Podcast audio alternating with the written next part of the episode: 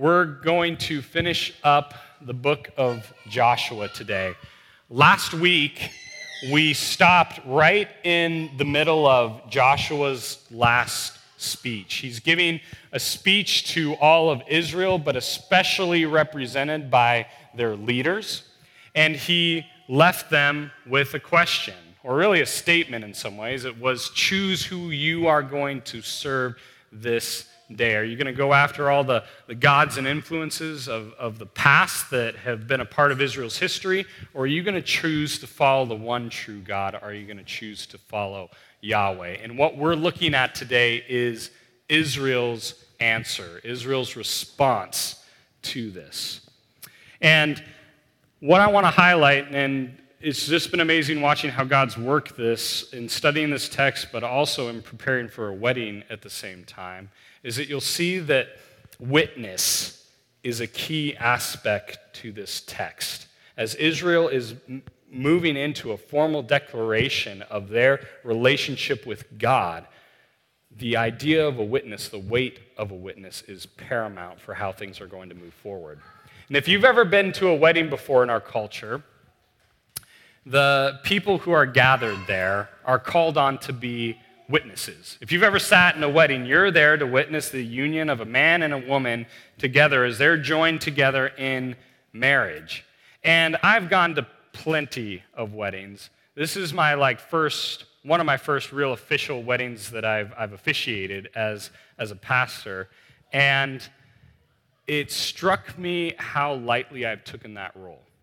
Because you kind of come into a wedding, you sit down, you watch them go through, and especially if you're younger, any young guys out here who are like under the age of 15, you're just sitting there being like, can this get over like soon? I just want to get out of here. And, and we're there, and it's great to be able to see that. But I realize that in our culture, there's a lack of weight to what it means to witness someone. I mean, you think about witness, the last, if you've been to a marriage or something like that, some formal witnessing of some type, it's real easy just to be there in the moment and then, all right, sweet, yay, we get to move on. But really, there's a charge in there for us as we witness two people getting married together that we're to hold them accountable to the promises they're making before God. And I, I can't help but wonder if more people held highly the weight of a witness, how there would be a change, maybe, not only just in marriage relationships lasting, but us as a church because that's why today is important.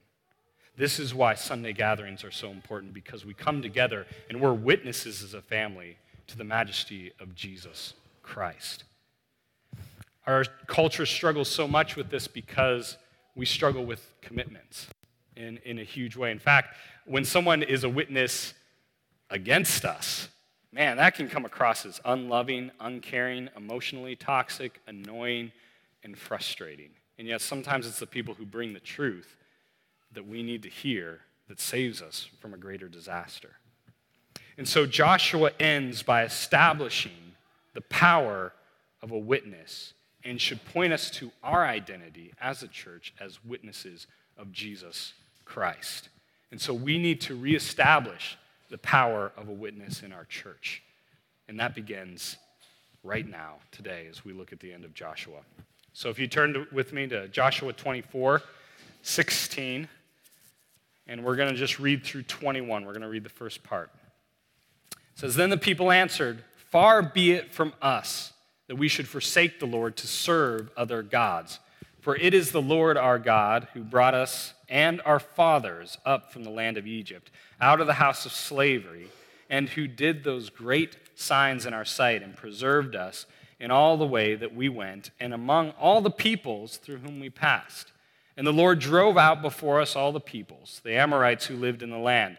Therefore, we also will serve the Lord, for he is our God. But Joshua said to the people, You are not able to serve the Lord, for he is a holy God. He is a jealous God. He will not forgive your transgressions or your sins. If you forsake the Lord and serve foreign gods, then he will turn and do you harm and consume you after having done you good. And the people said to Joshua, No, but we will serve the Lord. Then Joshua said to the people, You are witnesses against yourselves that you have chosen the Lord to serve him And they said, We are witnesses. He said, Then put away the foreign gods that are among you and incline your heart to the Lord, the God of Israel. And the people said to Joshua, The Lord our God we will serve, and his voice we will obey. So Joshua made a covenant with the people that day and put in place statutes and rules for them at Shechem. And Joshua wrote these words in the book of the law of God. And he took a large stone and set it up there under the terebinth that was by the sanctuary of the Lord. And Joshua said to all the people, Behold, this stone shall be a witness against us, for it has heard all the words of the Lord that he spoke to us. Therefore, it shall be a witness against you, lest you deal falsely with your God. So Joshua sent the people away, every man to his inheritance. So we're going to tackle the, the first part of this. We're first going to look at how Joshua establishes the weight of commitment to the people of Israel. And then we're going to look at how he establishes the weight of witness. And before we go any farther, um, let's pray together as we go before God's word. God in heaven, we want this time um, to be a sacred moment before you. Jesus, as we read your word, um, God, let us come under the authority of it. And Jesus, would it work in our heart? I just pray, Spirit, that you would work in this moment as when we sing songs together, as we uh, read your word together, as we uh, partake in communion together, uh, as we be the church together. God, work in our hearts. Help us to understand you just a little more right now. Um, and God, would this carry us through into this week and help us be that witness to you, um, to all the people who are here in this city. And it's your name we pray. Amen. So, Joshua first is establishing the weight of commitment. So, Israel answers. And when you look at the, the previous passage, Joshua laid out for them this divine story, a divine story about how God pursued Israel. And it was by only by God's power that anything good had come about for Israel. And Israel's acknowledging that. They, in many ways, are just repeating right back to Joshua what he laid out. And they said, No, God has done all these things. And they declare their decision. They will not forsake the Lord, they will serve the Lord. And they are also imitating their leader, Joshua. And that's where we get our famous verse from in uh, Joshua 24 15 at the very end, where Joshua states before them, But as for me and my house, we will serve the Lord. And so the people, in, in very much a resounding way, are saying, Yes, we affirm what Joshua is saying, and we are going to do the same. And if there seems to be this rhythm as you read through this passage where it's this back and forth going on, it's extremely intentional. In fact, it was uh, very much in ancient tradition. Ancient treaties were formatted much in this way. And I can't help but believe that God established covenant in such a way that people outside looking in would understand what was going on and also understand the weight of the authority of God and the relationship, the seriousness of the relationship that God is inviting Israel into. So, Israel has stated it. They will not forsake the Lord. They will serve the Lord like Joshua. And is that it? I mean, they've given their yes. They say, yep, we're going to do this. I mean, after all, they've been following God for several years now. This is one of the high marks of Israel pursuing after God. And it would almost seem like it would be easy for Joshua to say at that point, Great, awesome, you've said yes, let's move on. But Joshua doesn't do that. And I think this is a, a good place for us to reflect on the weightiness of what it means to pursue and to follow God. How often, especially within a, a church setting, can we throw up a casual prayer? That we can say, yeah, sure, I'll follow God doing this. That there are all these commitments and things that we decide to do, and we treat them lightly, and we take the weightiness of God and who He is and His divine authority, and we treat it as something that is light we quickly give a yes without understanding maybe the cost and the weight of God and His authority. And so I can't help but for myself resonate with Israel so much in that because they know what's right. They've been doing it. They, and so it's easy to be like, yes, these are the things that we're going to do. So, what was the weight? What is the weight for Israel as they come to this place? It's that they continue generation after generation to serve the Lord and not forsake Him. Now, think about that for a minute. It's hard enough to make a commitment that lasts one lifetime, let alone one that's supposed to influence and impact your family continually, generation after generation after generation. So this isn't just this isn't meant to be something casually entered into. There is a weight of commitment that is put on this. And we see Joshua establish this in this kind of odd response that he gives because Israel affirms everything that he said. They also agree with Joshua where they say, "Hey, therefore we will also serve the Lord for he is our God." But then in verse 19 what happens? But Joshua said to the people, "You are not able to serve the Lord for he is a holy God." He is a jealous God. And this, this kind of is confrontational in, in many ways. And it's, it should cause us to wrestle in some ways. What's Joshua trying to do here? Is this just more of a ceremonial thing where he's almost calling them the man up of like, you know what, I'm going to kind of put out this soft rejection. It's going to cause you to, to step up and maybe commit more? Is it that? Or is Joshua serious about what he's saying? And this is this is where, when you're reading a passage of Scripture, especially in the book of Joshua, there, there's a context even to this book found in Deuteronomy where the previous leader, Moses, he actually prophesied about this. He actually, through God, through Moses, told Israel what their future was going to be. And this is found in Deuteronomy 31 19 through 21. It says this Now, therefore, write this song and teach it to the people of Israel Put it in their mouths that this song may be a witness for me against the people of Israel. For when I have brought them into the land flowing with milk and honey, which I swore to give their fathers, and they have eaten and are full and grown fat, they will turn to other gods and serve them and despise me and break my covenant. And when many evils and troubles have come upon them, this song shall confront them as a witness, for it will live unforgotten in the mouths of their offspring for I know what they are inclined to do even today, before I have brought them into the land that I swore to give. Joshua was there.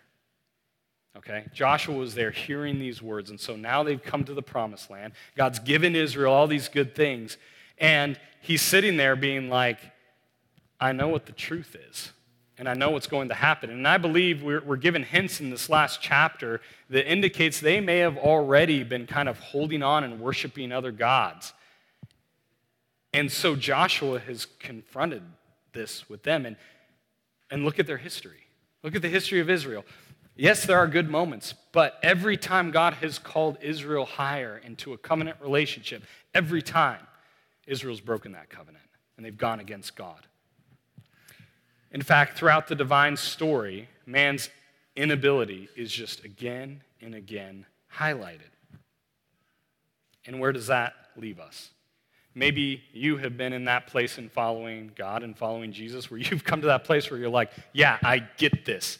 I'm the one who has that history and that pattern of repeat where I've broken what God's called me to do. I reject Him, I turn away from Him. So, what hope is there? Charles Spurgeon was this old time preacher back in the 1800s, and he has this quote that I think captures what's going on. It is alleged that this will drive men to despair, and our reply is that the kind of despair to which drives men, it, to which it drives men, is most desirable and solitary. Solitary, I can't say that word. If you're not well versed in Old English, let me break it down a little bit of what he's saying. He's basically saying this kind of despair is actually what we need.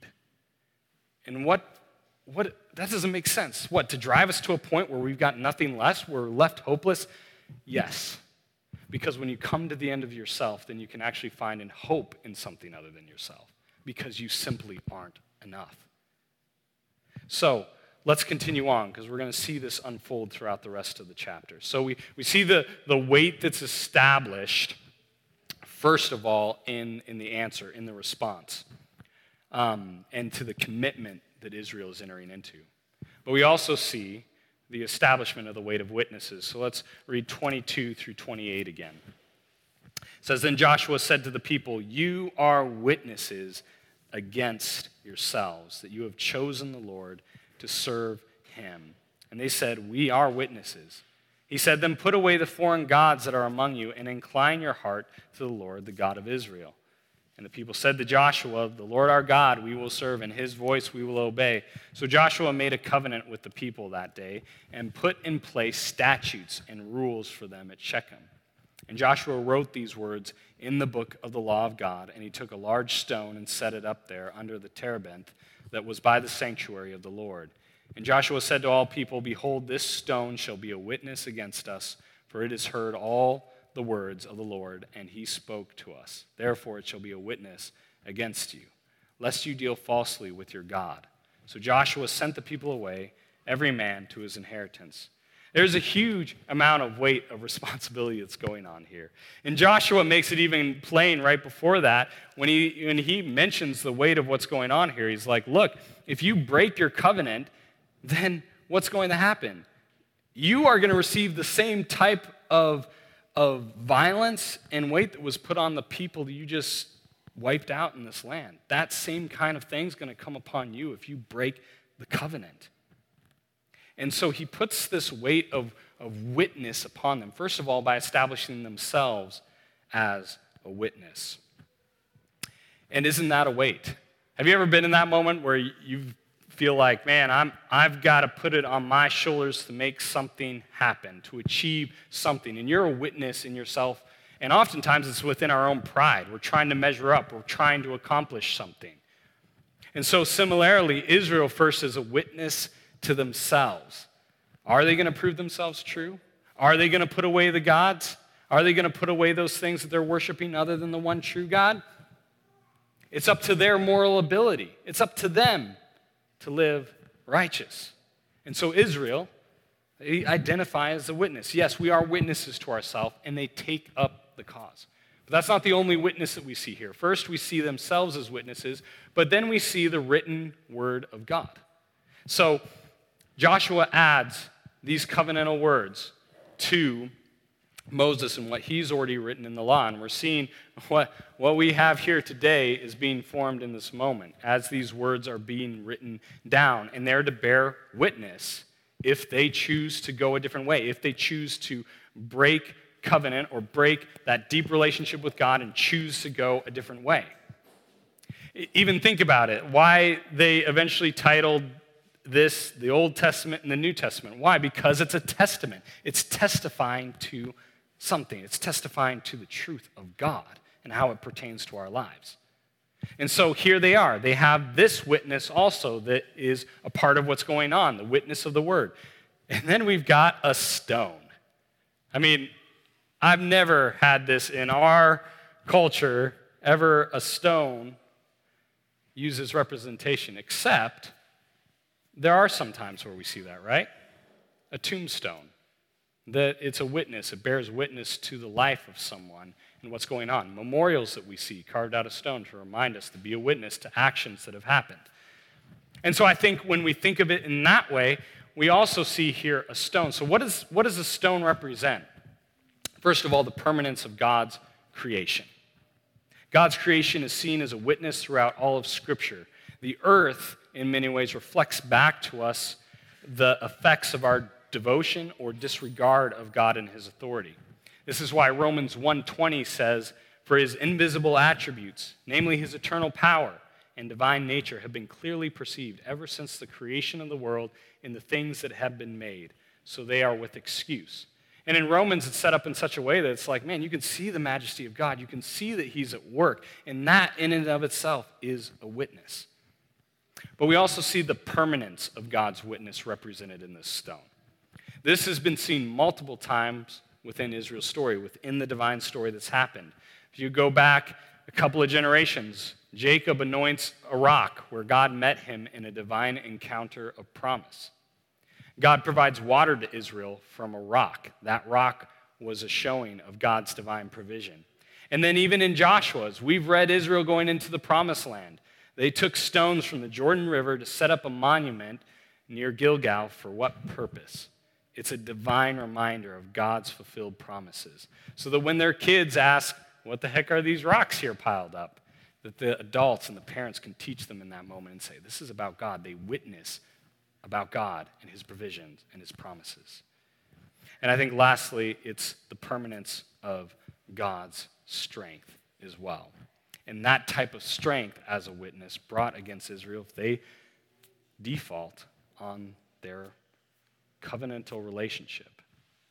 So we go through all this. We see the weight of witnesses. We also see uh, the weight of commitment that's being here. And I hope at this point, like, this begins piling up. Like, feel it on yourself the weight of the commitment that's going on here, the weight of witness that's happening, because it just feels more and more like, how is this going to turn out? And can you actually bear underneath the weight? So let's finish up this passage looking at verse 29 through 33. It says, After these things, Joshua the son of Nun, the servant of the Lord, died, being 110 years old, and they buried him in his own inheritance at Timnath Serah, which is in the hill country of Ephraim, north of the mountain of Gaash. Israel served the Lord all the days of Joshua and all the days of the elders who outlived Joshua and had known all the work that the Lord did for Israel. As for the bones of Joseph, which the people of Israel brought up from Egypt, they buried them at Shechem in the piece of land that Jacob brought from the sons of Hamor, the father of Shechem, for a hundred pieces of money. It became an inheritance, the descendants of Joseph.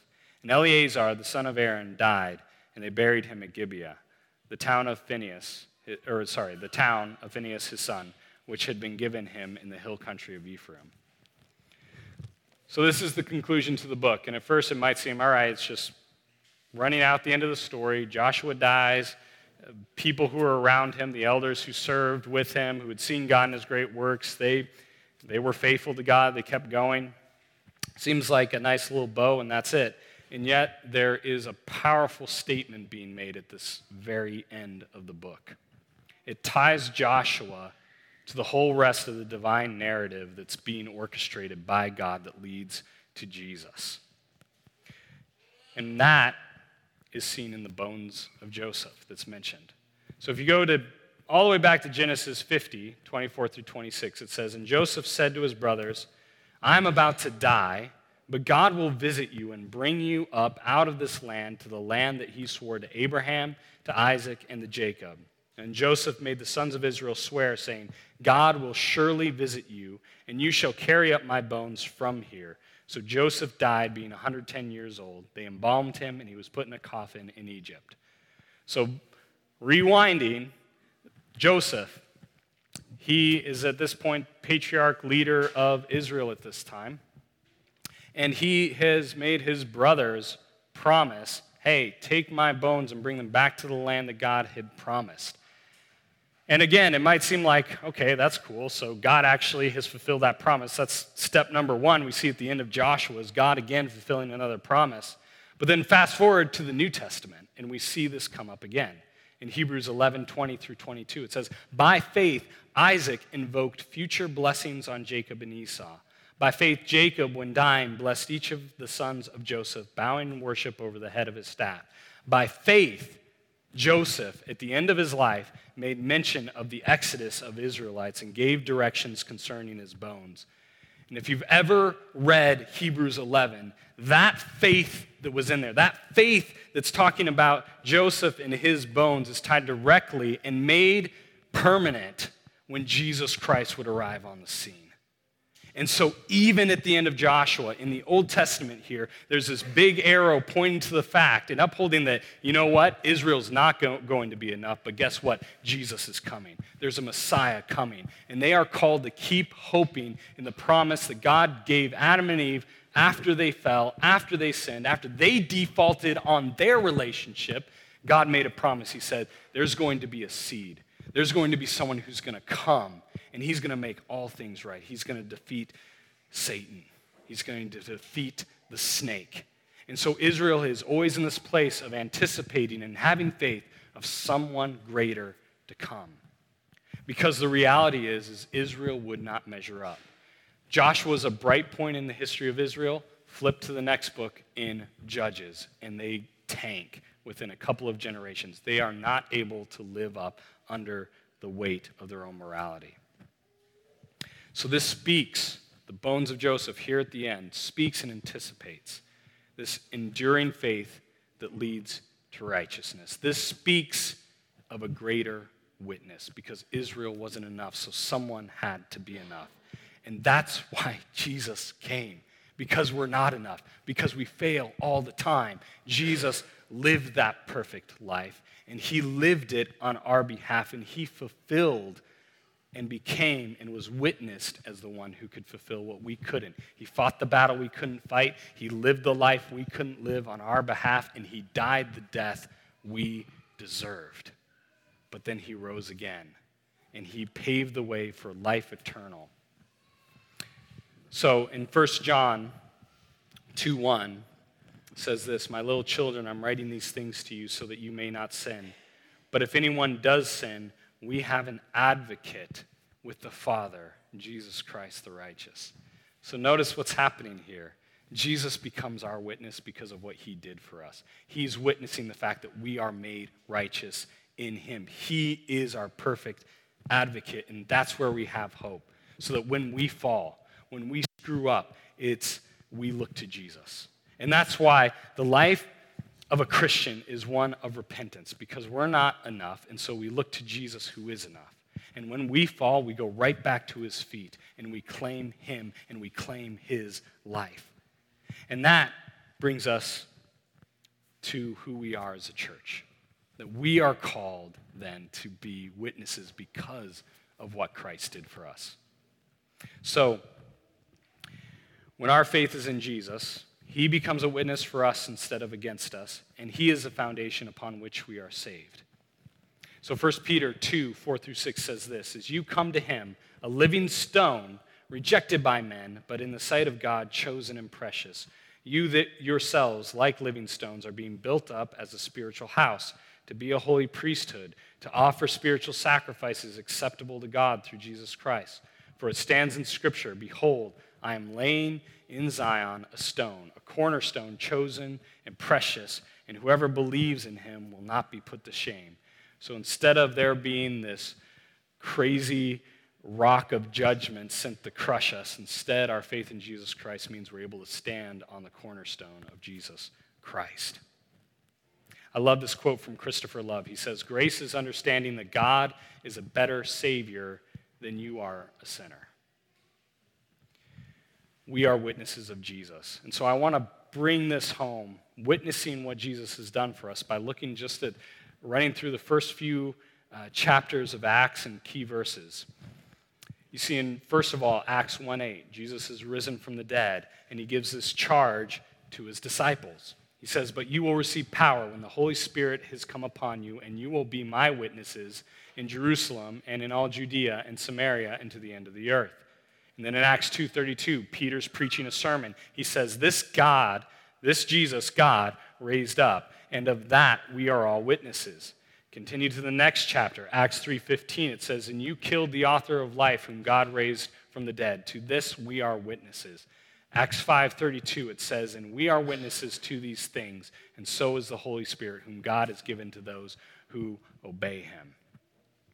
So we see this, the forming of the church. This identity is placed upon the church where we are no longer witnesses of ourselves. We are witnesses to something greater. We are witnesses of Jesus Christ, and we are called to do that in our everyday life. This is why we form this identity statement as a church where we say that we are a family of missionary servants sent to be and make disciples. And so we need to we need to take on this call. We need to take the weight of a witness and bear that witness to Jesus Christ and bear that witness to the broken and fallen lives all around us who are lost in darkness, who are wearing the weight on their shoulders. And we need to point them to Jesus so he can remove the weight of sin and judgment. We are called to take this seriously and reverently. And that is why we gather here every single week. The reason we gather as a family so that we can look each other in the eyes, so that we can sing on a Sunday, so we can come under God's word and we can say, Yes, Jesus is all. Yes, Jesus took the weight of my sin and removed it off of me, and He has given me life and life eternally. And we make this a time of resounding worship and we give witness together. And that is crucial today. It used to be in churches back in early church history, and there's some churches who still this today, where communion was in the place of the pulpit. It's something I just learned. And the reason why is because it was the weight of the witness that we take as communion. That's one of the reasons we gather every week, is because of communion. It is this deep, reverent moment where we encounter Jesus together and we lay witness to the fact that his body was broken. That little wafer is broken. We dip it into the juice and we drink that juice to remember his blood that was shared because the only foundation we have as a people to stand upon is what communion represents. That's why we do it every week as a church, is because it's that serious. And it's something that while it's serious, it's also joyous. Why? Because we've been set free. And so our drive as a church is to continue seeing others set free, to bear witness of Jesus Christ to others. So as you leave here today, Remember that. Take up that call. See the weight of a witness, that it's no longer you witnessing against yourself. You witness Jesus Christ. We have gospel communities that gather every week, and the reason that we do that is because we want to live and be the church outside of a Sunday gathering. That what we do here continues and is perpetuated, that we are the church 24 7. And so, during your times in gospel community, I encourage you Witness the acts of Jesus and what he's doing in your life. And some days that just means you go back to the word and you're having a hard week and you're like, I'm trusting this is true. And I'm trusting what Jesus Christ did is true. And so, what we do here on a Sunday, we witness Jesus. What we do in our small groups, our gospel communities, we witness. What we start doing within our workplace, what we start doing within our spheres of influence, what we start doing on a regular daily basis is like the apostles of the first church. We bear witness to Jesus. Let's pray. God in heaven, I your spirit can only do the work in our hearts that we need right now. God, forgive us where we've taken lightly our witness. E- even what we do here on a Sunday morning, God, or Sunday afternoon, whatever day of the week that we gather. God, help us to remember that we have this joyous, but this also this glorious ability to be able to witness you, Jesus Christ. Would we never tire of it? God, would we look at the just even the creation around us as we as we live in this amazing state and let it well up in our hearts to shout your praises because of who you are and what you've done for us. God, and I pray that if there is anyone here today who who God is underneath the weight of their own witness, living life on their own power. Drive them to that place of surrendering all to you, Jesus, because you did the work we couldn't do. So, Jesus, thank you for your gospel message. Thank you that we can witness it. Thank you that we can, in just a few minutes, sing as a witness. In your name we pray, Jesus. Amen.